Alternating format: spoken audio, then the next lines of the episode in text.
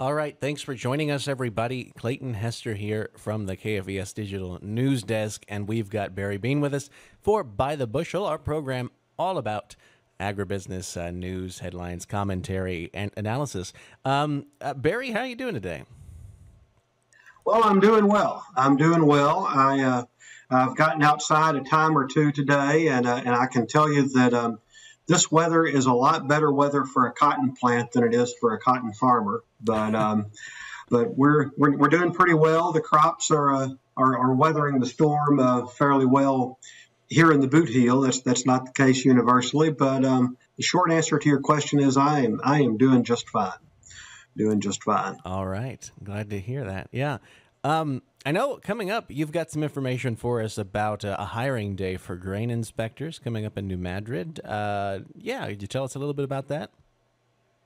Absolutely, yeah. Before we start getting into the quotes, um, the Missouri Department of Agriculture is hiring grain inspectors up at New Madrid through Friday.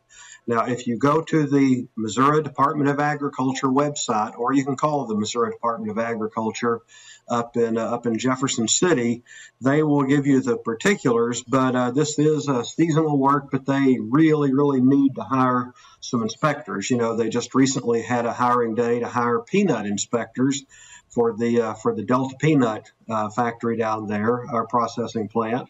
And uh, so this will be uh, this will be grain inspectors who'd be working on on a, on a couple of the elevators and ports here in southeast Missouri. So uh, want to be sure that people are looking at that if they're if they're thinking about something to do um, through harvest and into the winter a little bit. Uh, two other events just to throw out before we get too deep into the into the weeds. Pardon the pun.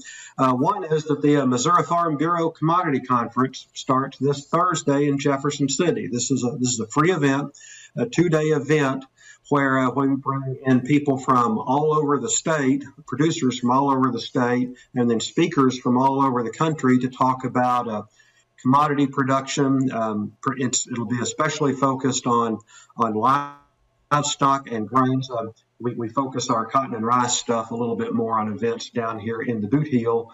But that is going on for the next two days up at Missouri Farm Bureau. You can go to ilmofb.org for information on that. And we'll talk about this again next week, but don't forget the greatest thing since sliced bread, the biggest event between St. Louis and Memphis um, is Field Day coming up next week, and uh, and this week they are going to have this this year they are going to have a, a, expo on Wednesday morning. So a week from tomorrow, they're at the Delta Center in Portageville from 8 a.m. to noon. They're going to have some of the top researchers in the country there to talk one on one with producers about the research that they're doing answer questions about what you're seeing in your own fields, and then also an expo with different organizations that, like Farm Bureau, for instance, we'll have tables there talking about everything from ag technology, uh, seed breeding, new, new chemistries available to uh, organizations that work with producers on, uh, on rural business, financing, mental health, um, all sorts of things. So be sure and put that on your calendar for next Wednesday morning, and and that as well is a is a free event. All you need to do is show up at the Delta Center uh, out there at the Lee Farm, and they will be uh, more or in Roan Hall rather to uh, to walk you through, and you'll you'll learn more than you than you thought there was to know. All right, absolutely. That's that's that's when you know you're really learning. Is when you you didn't know you didn't know it could go that far. You know, um, and uh, so uh, as we as we get into things today, I know that we're going to talk a little bit in a little bit. Uh, so stick around, folks, about how uh, the weather, the heat, uh, will be affecting certain sectors of the market. But uh, yeah, just to get us into the weeds of what it looks like right now. Um, yeah, what, what's what's what's our current situation for for the ag market? All right. Well, let me just uh, hop over here to to our market screen and as you can see over here, it was it was a better day for cotton than for our other commodities today. Um, December cotton closed at 84.36, up 65. The uh, new crop cotton closed at 79.25, up 20. That's the uh, 24 crop. Now corn was off a little bit, down three cents at 479 and a half. Soybeans were down 15 and three quarters, and rough rice was down a penny at uh, 1582. Wheat had a little bit of a mixed day with the uh, December 23 wheat at a 627 and a half and a December 24 wheat at 673 and a half.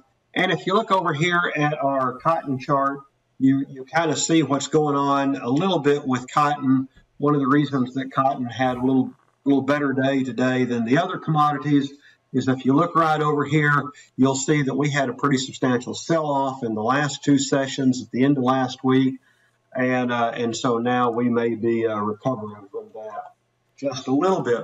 And uh, and getting into the uh, the headlines about why those markets are behaving the way they are. Um, one of them is that there was a uh, there was a story in yesterday's Wall Street Journal on the headline, it said China's 40 year boom is over, rising fears of an extended slump.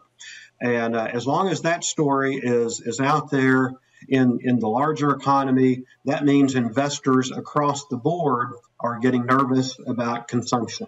Uh, you know, we, we hear a lot about the Chinese in the uh, in the sense of trade wars or in the sense of uh, when people are talking about foreign ownership of ag land. But it's important that we remember that with uh, roughly a quarter of the Earth's population over there, they are also agriculture's absolute best customers. Uh, certainly, uh, best in terms of volume, anyhow. Maybe not always in, in terms of, uh, of behavior. But with with that out there, that has that's throwing a wet blanket on almost everything else. And uh, you know, on on top of that, we're uh, we're also looking at a uh, an updated hurricane season outlook um, uh, NOAA released their uh, their hurricane season outlook and increased the estimate of named storms from a range of 12 to 17 up to a range of 14 to 21. So you can see that even if we are at the lower end of that range, we are at the higher and higher to mid range for what we would normally expect. It expects to see the number of hurricanes up from a normal five to nine to be somewhere between 6 and 11 in the current year. Um, and major hurricanes, uh, they expect to see two to five of them. Uh, this is, of course, in the Gulf, um, although we have just recently uh, seen a storm come in on the West Coast, but I think we can all mark that up as a, a once in a lifetime occurrence. I certainly hope that we can uh, mark that as a uh, once in a lifetime occurrence. So, you know, China and hurricanes are, uh, are, are, the big things that we're looking at. You know, on the plus side, um, in Texas, they are still looking at problems with cotton. It is continued poor weather uh, for cotton. And, and although the demand is there, as I mentioned, with the concern over China, it is wavering just a little bit. Also, looking at crop conditions, excuse me, we're looking at uh, 33% of the cotton crop in good, excellent condition versus 36% just last week. So we can see that crop condition is continuing to, to decline. And as this heat wave hits the Midwest, we are absolutely seeing that um, on on corn. We're seeing that on soybeans, and uh, we could potentially be looking at some challenges in the uh, spring wheat spring wheat conditions. Um, let's see here. Yeah, we have uh, the U.S. government report on uh, crop crop conditions did show an unexpected decline in spring wheat conditions, which puts uh, a little more emphasis back on supply side with wheat. Uh, also, uh, was was re- reading a report uh, just a few minutes ago, and uh, let me just hop over here and get my notes in front of me. That the, um, of course, you know, we've talked in the past about about the Black Sea corridor and the Russians not letting Ukrainian grain through there. Well, that that agreement has fallen apart. And as you as you know from watching the headlines, the Russians and the Ukrainians are not in much of a talkative mood these days. So the European Commission has decided to uh, compensate the Ukrainians for delivering Ukrainian grain to European seaports by other methods than the Black Sea corridor, which of course is more expensive. If you look at a map, you can see that does mean a lot more overland travel. It is more expensive. In some cases, they may have to hire transport from from third party countries that, that do have a, a better relationship with Russia. So uh, that's a problem. And if you're wondering why would the EU be willing to do this, it's because basically it is impossible to guarantee global food security without Ukrainian grain. Uh, Ukrainian grain is absolutely key to feeding Europe and a substantial portion of Asia, um, and it's although they're a competitor to the U.S. and problems in Ukraine lead to, to short term benefits for U.S. producers in the long run. Hungry people don't benefit uh, very many of us. So uh, we see we see a few things going on there. Uh, we had a little bit of news in rice. Um, as you know, last month India imposed a ban on the export of uh, widely consumed non-basmati uh, white rice out of India. They're they're going to keep that in India. They did announce today that they will not be restricting parboiled rice exports. That's a lot of your instant rices, some, some of your white rices that, that come out of India. Now, again, you know, this is a direct competitor to U.S. rice, but it's certainly something that uh, the U.S. rice producers and U.S. rice consumers will be wanting to, uh, to keep, a, keep a close watch on. Uh, something else here that ties in with our previous story is last week, uh, government sources in India told Reuters that India is in talks with Russia to import wheat at a discount from Russia. So uh, they're, they are looking at possibly taking some of that Russian crop. Clearly, this has significance for Ukraine. This has significance for uh, for U.S. producers who were maybe hoping to uh, to ship wheat to India there. So uh, there's a few things there going on on the commodity side. Um, also, one other thing uh, in terms of looking forward to the to the long run is that uh, some Chinese soybean buyers at a soy export conference have uh, told U.S. buyers that they believe 2023 will be a bit larger than many projections, but they say in the long run, they believe import volumes of soybeans into China could uh, could be stagnant or even fall off a little bit. Uh, they said that the main factors for uh, the Chinese demand for soy to peak soon are an aging population. Apparently, they've got the same demographic curve that we do. And um, as, as baby boomers like myself keel over, then uh, they're looking at fewer people to feed because the next generation uh, did not uh, did not have the same size families, and their one child, one family policy is restricting their population a little bit. And also, uh, we're also seeing that uh, young Chinese uh, prefer chicken more than pork, and an awful lot of the soybeans that we uh, ship to China is going into uh, feed for hogs. So, uh, in the long run, some concerning news out of China um, for soy production. In the short run, we, we could see some increased imports um, here coming into uh, into the new year. All right. Um, yeah. Anything else to add as far as the uh, conditions with market volatility and grains. Do we expect uh, this to continue? You know, here we are in late August. You know, few. Uh, you know, September's coming around the corner. Of course, who knows what it's going to actually be like? But uh, with aug- with autumn not too far away, um, yeah, what does this kind of paint a picture for our commodities markets going forward? Then. Well, um, I, am glad you asked. Uh, I just happened to have run across a, a story that came out of uh, Kansas State. Um, and Dan O'Brien, who's a, researcher there at Kansas State University, um, is saying that the uh, soybean crop, uh, especially the Kansas crop, but also the Iowa crop, um, is very, very vulnerable because it is in the reproductive stage and that could push prices higher.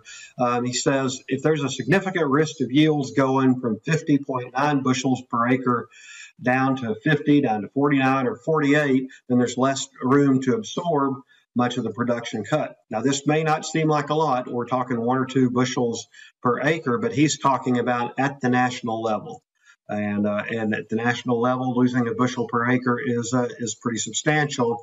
And they are thinking that with soybeans at the stage that they're in right now, they could see as much as a three or four bushel per acre uh, reduction in uh, in yield. Uh, now he's saying corn is a different story uh, because corn is at a different stage of development right now, and also uh, our stocks on corn are a lot better. So at this point, uh, we would have to uh, actually get get down to below two billion, down to 1.5 to 1.7 bushels of corn before we would really see any sort of upward pressure on the supply side. Um, now, now O'Brien said that according to the K State uh, calculations. They believe that wheat prices will continue to struggle, says wheat from Europe, if not other places, has been cheap enough with currency differentials coming into the U.S. and competing for exports. So there's another take from Kansas. And, uh, you know, the crux of it is, is that soybeans could see a little bit of a bump in price for those of us here in southeast Missouri who have gotten rains and and are surviving this uh, this this heat wave. Okay, this may be a chance where uh, where our fortune is someone else's misfortune as they as they melt away and burn burn up uh, further up into the into the Midwest and uh, further west of here. But uh, that that remains to be seen. We'll see what the crop conditions look like next week. And uh, and actually, uh, before before I move too far on on, I also did want to throw out a uh, just a quick news here before I got too far away that uh, this is a, a, bit of good news. You know, the past couple of seasons we have talked about the bird flu, yeah. and and I am happy to say that this season we are so far not talking about the bird flu. Um, you know, as you may recall, the bird flu killed uh, 58, almost 59 million birds in domestic flocks in 2022 and early this year. But so far this year, since Memorial Day, there have only been three outbreaks um, that have killed 1,800 birds nationally since Memorial Day, and all those were in New York State. So, uh, so that's that is some good news, and it turns out that uh, between uh, between weather and uh, efforts by the USDA and by poultry producers to limit the spread of uh, of the highly highly pathogenic avian influenza have uh, have proven successful. So that's that's all Great. very good news. Absolutely, absolutely good good news uh, for our bird markets. Absolutely. Um, and uh, a favorite story of mine every year, and uh, a discovery that I made, of course, on this show was the existence of butter sculptures and uh, and our butter cows. Um, and we had one from the uh, the the state fair this year, right? The we've got as well as a few other big takeaways from the from the state fair. That that but that that among them. Absolutely, absolutely. Well, I am happy to say I, I spent last week up at the uh, state fair, and uh, and a couple of takeaways. One is that, and, and I'm sorry I didn't have a picture. The, the glare was was really bad there in the dairy, and I couldn't get a great picture. But if you go to the Missouri Department of Agriculture website or the Missouri State Fair website, you can see the most important reason to go to Sedalia, which is the butter sculpture which was a very, very substantial sculpture licking the head of a life size boy, uh, giving him a literal cow lick uh, with, with his tongue. And, and I have to tell you, it, it was it, it, was impressive. I've seen pictures of the Iowa butter cow, and uh, if, if I was Iowa, I would not have even bothered. We, we had an outstanding, outstanding uh, butter cow at the state fair. And, and I'm telling you right now, make plans for next August. If you've never been to the state fair in Sedalia, you absolutely need to go there. Now, on a on, on a more trivial sort of a note, we also talked with a lot of legislators about the uh, about the farm bill and about about other issues. Um, and of course, there, there were a lot of uh, candidates there as well. This is always the unofficial start of the campaign season. So at the ham breakfast, there are actually more candidates than there are just voters and attendees. But um, but we heard from uh, there was there was there was a meeting with uh, with members of the House Ag Committee, and and at their request, they came, they, they toured, they, they went to a, went to the dairy facility asked a lot of questions of the of the farmers there. There was a lot of good feedback, and also got to visit with uh, some members of our Senate delegation, with uh, both Senators Hawley and Senator Schmitt there. And and the two big takeaways are that both the House and the Senate believe that they will have a farm bill to look at by the end of this year. The bad news is that the two bodies aren't necessarily talking to each other all that well, and uh, and they're probably going to come up with two different versions.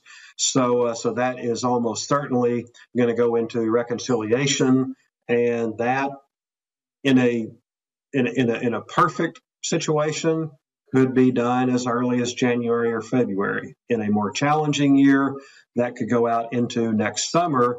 What that means realistically, because Congress will not want to make a new farm bill effective in January or February or March when producers have already made their planning decisions, technology decisions, maybe done some of they're marketing for the year. That that means that at this point there is a roughly 99% chance that the new farm bill will go into effect next September, in September of 2024, and that we will be looking at, if not exactly an extension of this farm bill until September of 24, a de facto extension of this farm bill.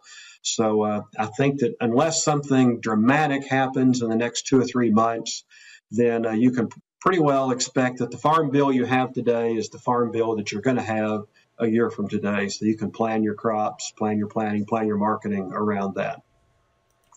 All right.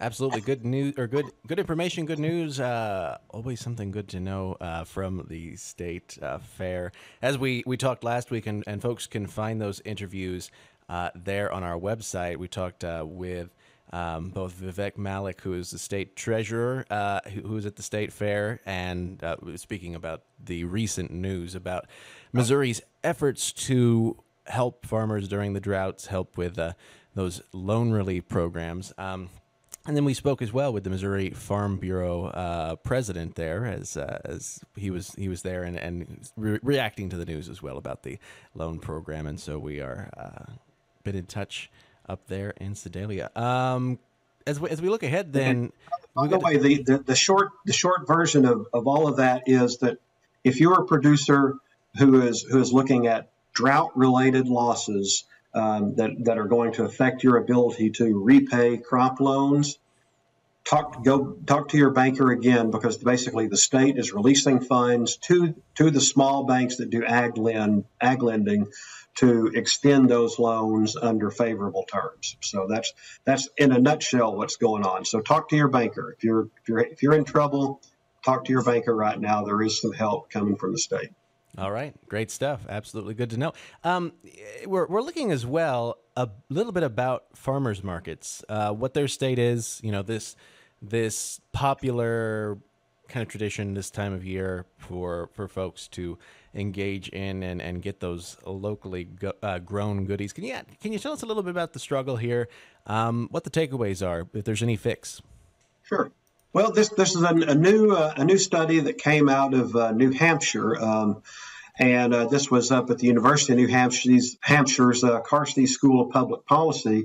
But I'll backtrack just a second. Some of y'all may remember about a year ago, I had a, a Missouri researcher, um, a, a, professor by the name of Caleb Robertson, talk to us about marketing beef and and the difference in marketing beef as Missouri grown versus locally grown versus locally you know different labels and uh, where he found you know in fact that people were willing, consumers were willing to pay a premium and a higher premium for Missouri grown than they were for for locally grown. Uh, and if you you can go if you if you do a quick Google for Caleb Robertson and locally grown, you can you can see some of that research, which is pretty useful uh, for for a lot of livestock producers, especially that are trying to vertically integrate and market some of their own meat. So a lot of folks are looking at how do you market these things. Well, of course, it's not such a huge thing here here in the boot heel, but certainly um, in urban environments and, uh, and even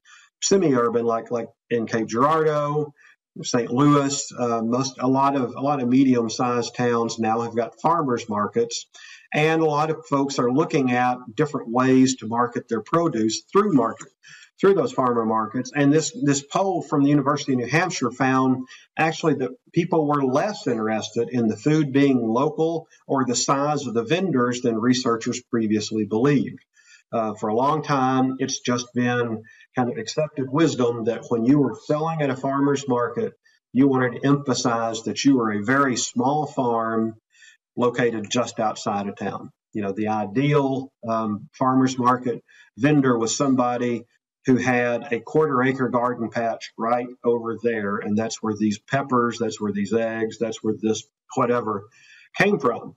Well, what they found is that um, a lot of these farmer market, farmers markets have grown in the last several years, but they've they've stagnated a little bit. And the University of New Hampshire found that basically farmers markets serve a niche market that that they are not in competition with your grocery store. They're not in competition with with Walmart or Costco or whatever big box store you might get groceries from.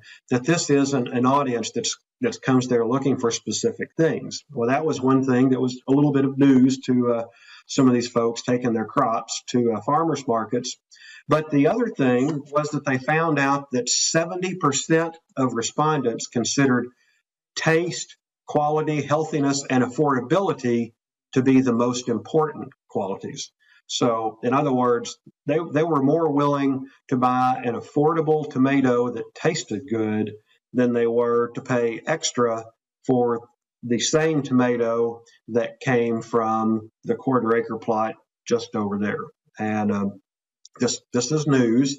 And uh, and one thing that, that this means is that you if you were marketing your your your produce from a uh, from a farmer's market, it means you probably need to start marketing in terms of in terms of cost, in terms of flavor. Uh, flavor was was very very important. Uh, for instance, only 21% said that they thought it was important that they know the person uh, selling to them, and so uh, you know it says that that it's time to market food on food quality at your at your farmers market that you can still serve that niche market but if you want to lure somebody out of the Kroger or the Costco or the Walmart, then uh, you're you're going to need to uh, you're going to need to compete with those places on on flavor and price. Um, they did also say that um, people's identities were very big, and this is something that Caleb Robertson also looked at in terms of, and I don't necessarily mean ethnic or sexual or gender identity, but do you consider yourself the type of person who shops at a, at a in a farmer's market. And what they found was, out was that was very important. And uh, this is going to be a challenge for farmers markets moving forward, since the type of people who want to believe that they are that type of people are pretty well shopping at farmers markets. So, anyhow, there's uh, there's some good news. You might want to Google uh, University of New Hampshire and farmers markets if you are uh, if you are carrying your tomatoes or your watermelons or your peaches or whatever to a farmer's market somewhere and uh, see if there's something in there that might give you some advice on how to market. Uh, the biggest takeaway in simplest terms is market your food on on price and taste. If if you can market your tomatoes, this, these tomatoes or these peaches or these watermelons taste great and they're not very expensive, the other stuff can contribute, but that those are the two big factors that consumers were, were looking at. And uh, now, granted, this was a poll in New Hampshire, but I believe that this would uh, this should be fairly universal, and maybe maybe we'll have some local some local researchers. I know there's some good folks at SEMO State there uh, who are doing some some good work. So maybe maybe we'll see the uh, Southeast Missouri version of this research in a year or two, and see if our Southeast Missouri consumers feel the same way.